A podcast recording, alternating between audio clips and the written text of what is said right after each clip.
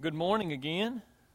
If you have your Bibles, let me invite you to turn with me to Acts chapter 6 this morning. We finished up Acts 5 last week. We're continuing right on through the book of Acts. And this morning we're going to see a text, as I've already spoken to a couple of you about this morning, that the way that it's written is it's, it's not like some of the letters and things that we see in the New Testament where it, it's prescribing or specifically giving us something that we need to do. This is a descriptive text. It's telling us what happened. It reads almost like a narrative. This took place, this took place, this took place. So our pattern will be a little bit different this morning. I will we'll go through chapter 6 verses 1 through 7, all of the text together and then we'll look at a couple of application points after. And so if you are a note taker, don't worry, I've not forgotten points this morning. They're just coming after we look at the text together. But if you would, look with me. Let's begin in verse 1 and get the context and background of what's going on here.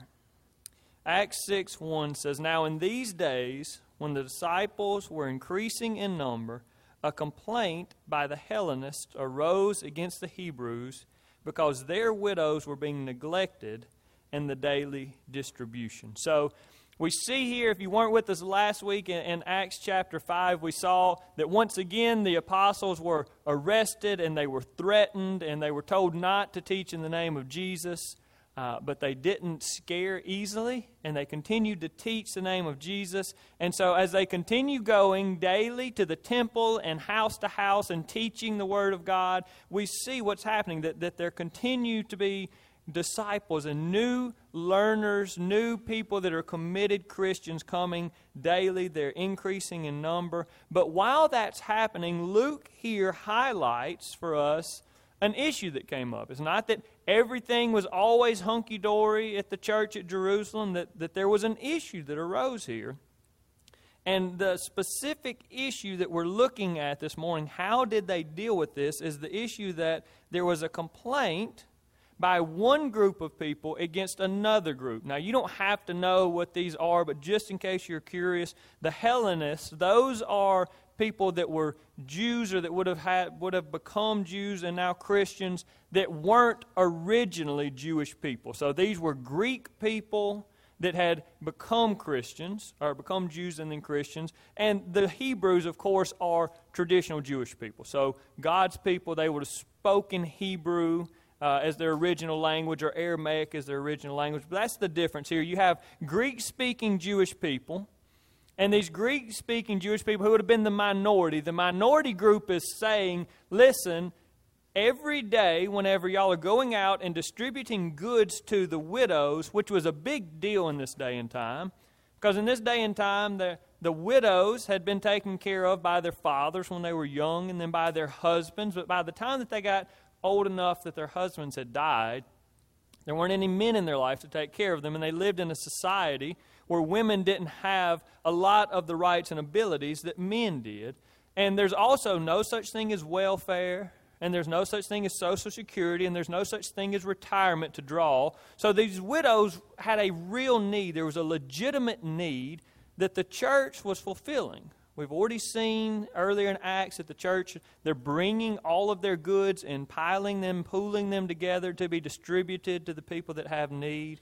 This is one way that that's taking place. There's a daily distribution ministry of the church, but the Greek speaking, the minority people said, You are leaving out our widows. You are neglecting and overlooking our widows when you do this.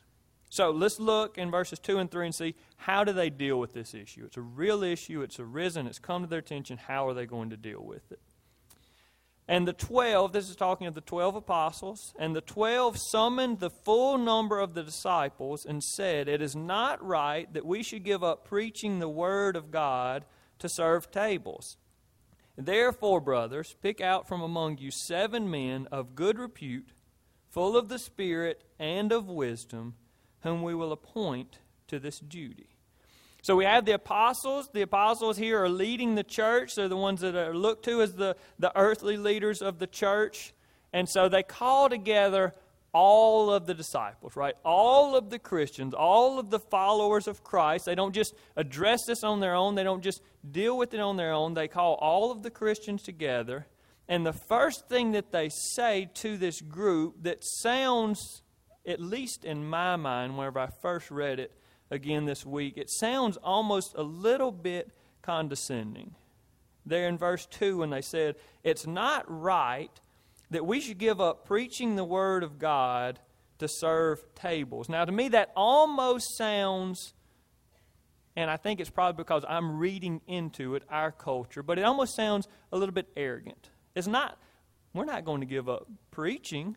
We're not going to give up teaching to take care of serving tables, of feeding these widows. But I do want, just in case you see that in your mind the way that I did when I first saw it, I do want to go ahead and make sure that we throw that notion out. That's not what we see here, and the wording is specific about it because the word that they use that, that's translated for us is whenever it says it is not right, that word is it's not acceptable or it's not fitting. And it's a word that's used not to talk about the disciple, or not the apostles, not that we don't think it's right, but it's a word that's used often in the New Testament to refer to what God sees as acceptable or what God sees as right. And so, what they're saying here is God had already given these 12 men a very specific task.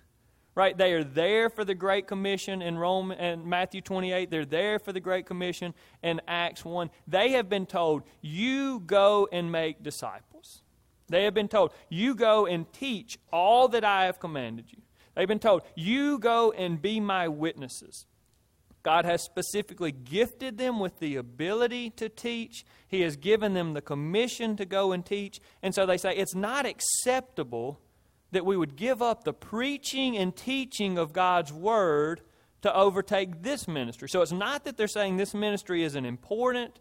They're not saying that this is beneath them in some way. What they're saying is that they have been given a very specific task that must be prioritized. And so there's another thing that they do. They say, we can't give up preaching to do this, but that doesn't mean that it doesn't need to be taken care of. And then in verse 3, they give an option, an alternate option that would be more fitting, more acceptable, more right than them quitting preaching to handle. And they say, therefore, brothers, pick out from among you seven men and they're going to give these men this task, right? So they say, choose some men, we'll give them the task. It's important that this is done, it's important that this is taken care of. We just can't do it. It needs to be done. We just can't be the ones that do it. And then I want us to look for just a moment, and we're not going to spend too much time here, but I want us to look at these qualifications that are given. Because they don't just say pick seven men, right? Class favorites, most popular and we'll let them handle this. No, they said that they wanted them to pick seven men, and they give very specific qualifications there in verse 3. Seven men of good repute, full of the Spirit and of wisdom, who we will appoint to this duty. Now, I know sometimes whenever we're translating Greek into English and they're using language, we don't talk about people's repute very often, do we? It's not nice to talk about people's repute in public obviously it's talking about their reputation, right? They, these had to be people that were well attested to. That's what it's talking about here. I want you to pick out seven men, not new men, not men that are just well known by everybody. I want you to choose seven men that have a good reputation among the disciples. Men that, that you have seen the way that they live, you have seen the way that they work, you trust them because you have been around them. That's what I want you to choose. Choose seven men like that. But not only that they would have a good reputation, but also that they were full, uh, full of the Spirit and of wisdom. And the idea those tied together is full of the Holy Spirit and the wisdom that comes from being filled with the Spirit. So it's not, hey, pick the, pick the seven uh, best distributors among you, pick the best seven, the seven best logistical people, the seven most known. No, no the qualifications are spiritual qualifications. These need to be people that have a good reputation, that are well attested to, that are trustworthy men. These need to be men that are led by the Holy Spirit of God, that, that know God, and that it is clear that these men are wise because the task of distribution, we see that it's already been neglected in some way. And so these need to be people that have wisdom to figure out how to do this and how to do this well and it's the type of wisdom that comes from God through the Holy Spirit. And so these are the qualifications that are given. And I love the way that this works out. The apostles, instead of just taking over this deal, and in Ephesians 4:11 fashion, what they do is that they equip the saints for the work of ministry. They say, "Church, we need you to choose seven men from among you that meet these qualifications, and we're going to equip these men, and we're going to give these men the authority to be over the daily distribution ministry, and we will continue to preach the word and to pray. We see that in verse 4. But we will devote ourselves to prayer and to the ministry of the word. And so we see the plan, right? The problem, the Hellenists are being, their, their widows are being neglected. The plan is we will continue to do the specific task that God has given us. And, church, you choose seven men that have good reputation, that are trustworthy, that are led by God, that can oversee this ministry. And so the only thing that's left for us to see is how does that go? How does it play out? Verse 5. And what they said pleased the whole gathering. And they chose Stephen, a man full of faith and of the Holy Spirit, and Philip, and Prochorus, and Nicanor, and Timon, and Parmenas, and Nicholas, a proselyte of Antioch. They set before the apostles, these they set before the apostles, and they prayed and laid their hands on them, and the word of God continued to increase. And the number of the disciples multiplied greatly in Jerusalem, and a great many of the priests became obedient to the faith. So, how beautiful this is, right? They, they say, Here's our plan, this is what we're thinking, and it pleased the whole gathering. All of the Christians that were there agreed, and I trust that that unity comes from the Holy Spirit, and the Holy Spirit led them, and they say, This is good. This is a good plan. Good, qualified men that we trust and that we know that we can trust that will oversee them. And so the Hebrews are happy with this plan, and the Hellenists are happy with this plan, and the widows are going to be taken care of, but the Word of God is going to continue to be preached, and the apostles are going to be able to continue focusing on their time of prayer. And this was good. Everyone agreed. And they chose some men that we're going to see through the book of Acts were really qualified men. We're going to see Stephen very shortly. In chapter 7, we're going to see Stephen, and we will see that this was truly a man attested to by the Holy Spirit. And later in Acts, way down the road, we're going to see Philip. These men were good men that took this task and they fulfilled this task well because we don't read about this anymore. Luke's telling us how they handled it and how it went. And verse 7, I think, really ties a bow to how it went. The Word of God continued to increase, and that's very interesting language to me. Right? The Word itself can't continue, but the influence and the impact of the Word of God continued to grow. It continued to change lives. It continued to work among the people and the number of disciples multiplied greatly. So we have new Christians, new converts coming, and a great many of the priests, right?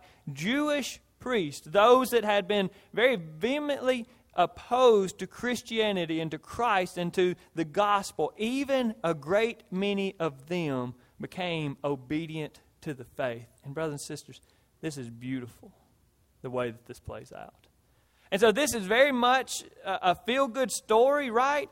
We, we read this and we see this is like an episode of Leave It to Beaver, right? You start out and there's a problem, and they come up with a solution, and in the end, everybody's happy.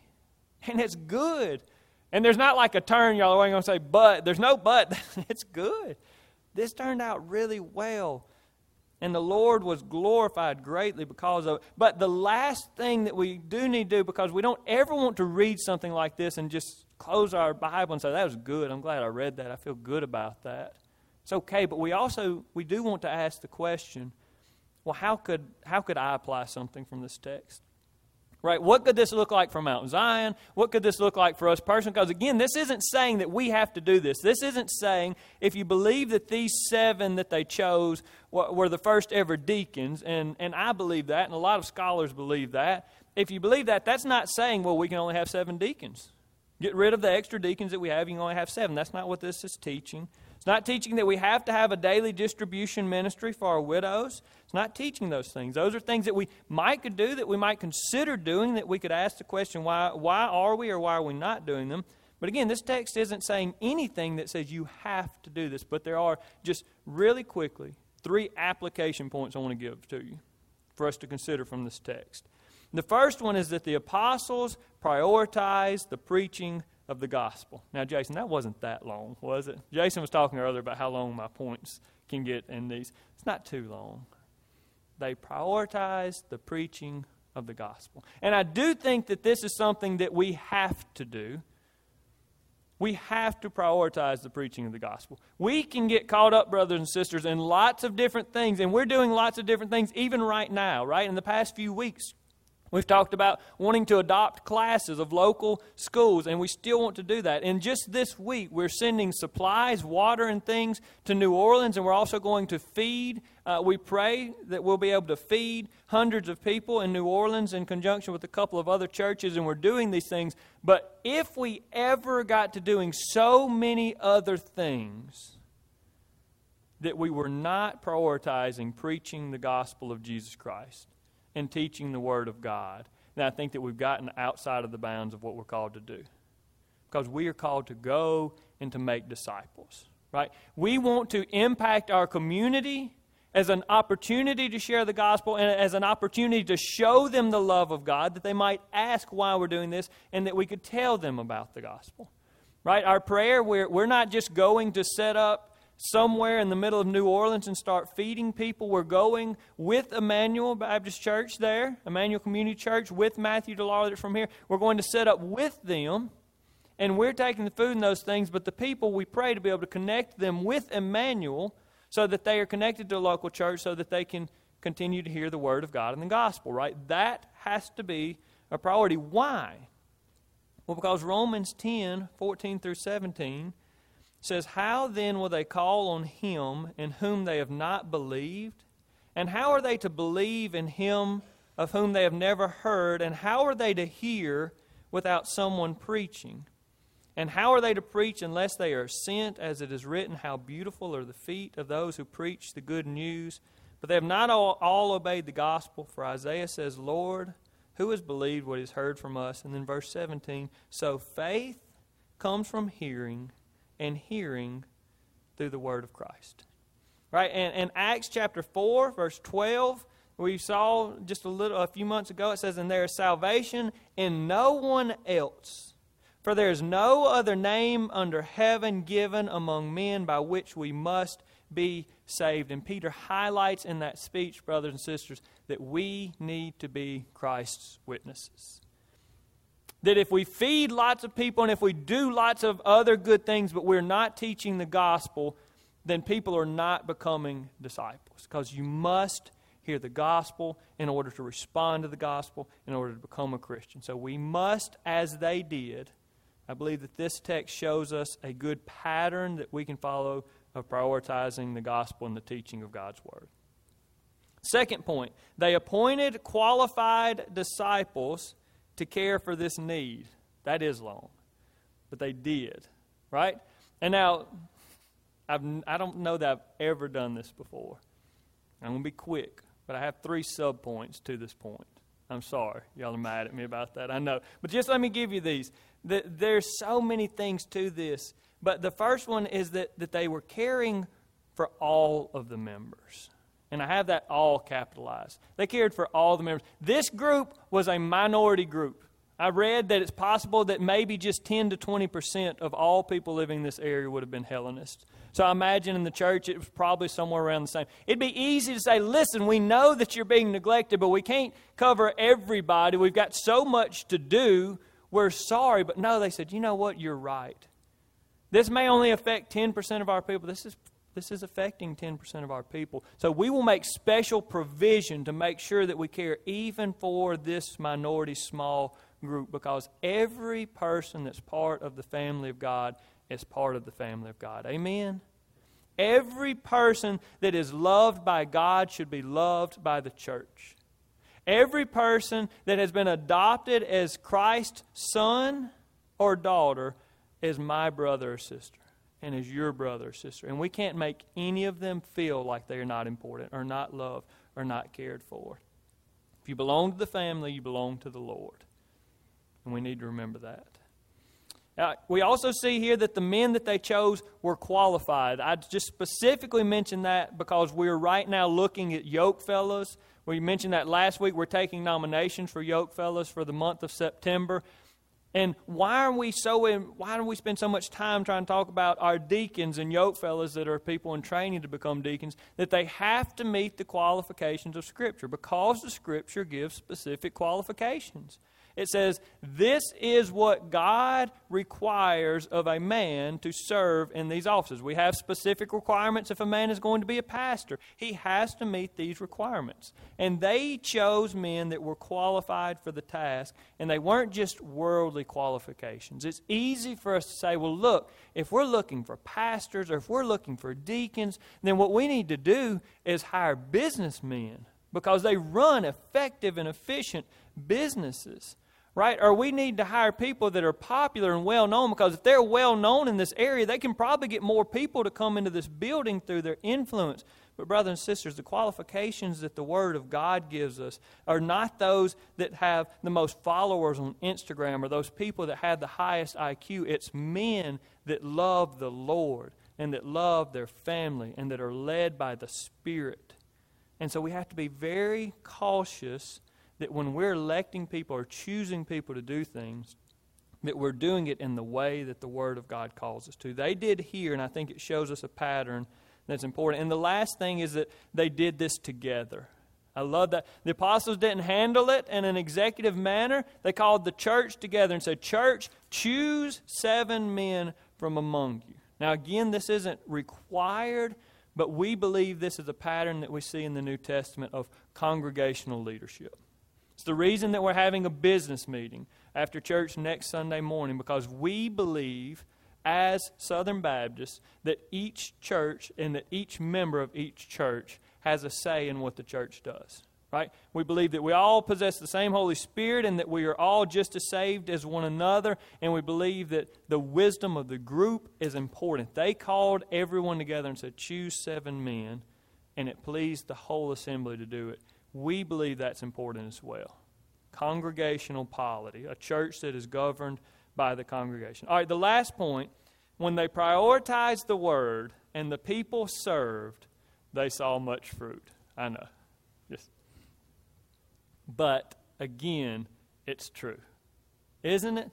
Now, again, I'm not promising you this. I'm not promising you that if you, as a church member who doesn't specifically have the gift of teaching, steps up so that our Sunday school teachers, we pray maybe in October when they start teaching again, and Wednesday night teachers start teaching again, and so that our staff, and so that I, as, as the teaching pastor, if you say, if I step up, and start handling more ministry so that our teachers can focus more time in prayer and more time in preparation and more time in teaching? Are you telling me that we're going to see these things happen, that we're going to see the Word of God continue to increase, and that we're going to see a great number of disciples multiplying, and that we're going to see even priests or people that are opposed to the gospel coming to Christ? It's not the promise of Acts chapter 6.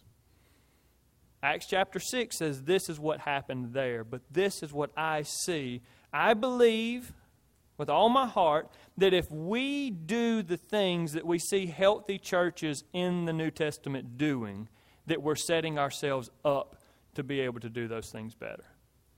Right? That if, if we see that in the New Testament that, that God is highlighting for us churches that prioritize the teaching of the Word and caring for their members and serving together, that when they did that, that many people came to faith and that God was brought great glory, I trust that it's giving us a pattern to follow. And believe that if we follow that pattern, that we're more likely to see these things take place. And so I pray that we will. I pray that we'd be willing to follow the example of the churches that we see in healthy ways in the New Testament. All right, so now we've seen the text and what happened, and we've seen how we can apply it. And the last thing that I want to do is ask you a couple of personal questions, right? Not Mount Zion, you. And the first one is Do you believe the gospel? Because we said that, that you have to prioritize, we have to prioritize, they did prioritize the preaching the gospel. The gospel is what we talked about with Drew earlier that, that we are sinners that are lost, that need to be saved, and the only way that we can do that is through faith in Jesus Christ. That He came and lived a perfect life and died in our place, and that if we respond in faith to Him, that our sins are taken away and we're made brand new and we're given eternal life and we're adopted into the family of God. But the question that you need to ask yourself this morning is do you really believe that? Not have you heard that, not do you understand that in a head, not do you believe that in your heart. Has it changed who you are because you believe that in that way? If not, if you have questions about it, why would you believe that? Why wouldn't you believe that? Brother Zach, can you tell me more about it? I would love to. Come and see me after the service. Reach out through Facebook on the church Facebook page. If you send a message, that'll come right to me. Let me know that you'd love to set up a time when we could talk about it more. I'd love to talk about the gospel with you more. I also ask you this morning are you part of the ones at the church that are serving? We see here that they chose qualified people, and those people served, and allowed people that had other specific tasks and giftings to focus on those tasks and giftings. If you're a member of Mount, Mount Zion Baptist Church, are you using the giftings that the Lord has given you? Are you serving in specific areas that you know that the Lord has gifted you to be able to serve? And if not, I just simply ask, would you be willing to? Would you consider it? Maybe you say, I don't, I don't know where my gifts would fit in with the church. Well, that's great. Again, let me know. I'd love to sit down and talk to you about it. Just get to know you and the things that you're passionate about and the, the areas that you do things at work and other parts of your life and see how that would fit into the church context. Let me know. Let's sit down. Let's have a discussion sometime. This morning, I want to invite you to stand. And as we think about these things, as we think about the truth of the gospel and how Christ has saved us from our sins, and how we now get to go and proclaim that to all the world, as we think about how God allows people like us that make mistakes and they're not trustworthy all the time, He allows us to be part of the church and to serve and to be part of this ministry. I just want us to respond this morning. Maybe you need to respond by repenting because you haven't done some of these things. Maybe you want to respond out of excitement and pray and tell God thank you. Or maybe you just want to sing as we sing. But we do want to have a time of response this morning. If you need somebody to pray with you or if you have a question, come see me. And if not, respond however the Lord leads you to, as Brother Shane leads us in a hymn of invitation.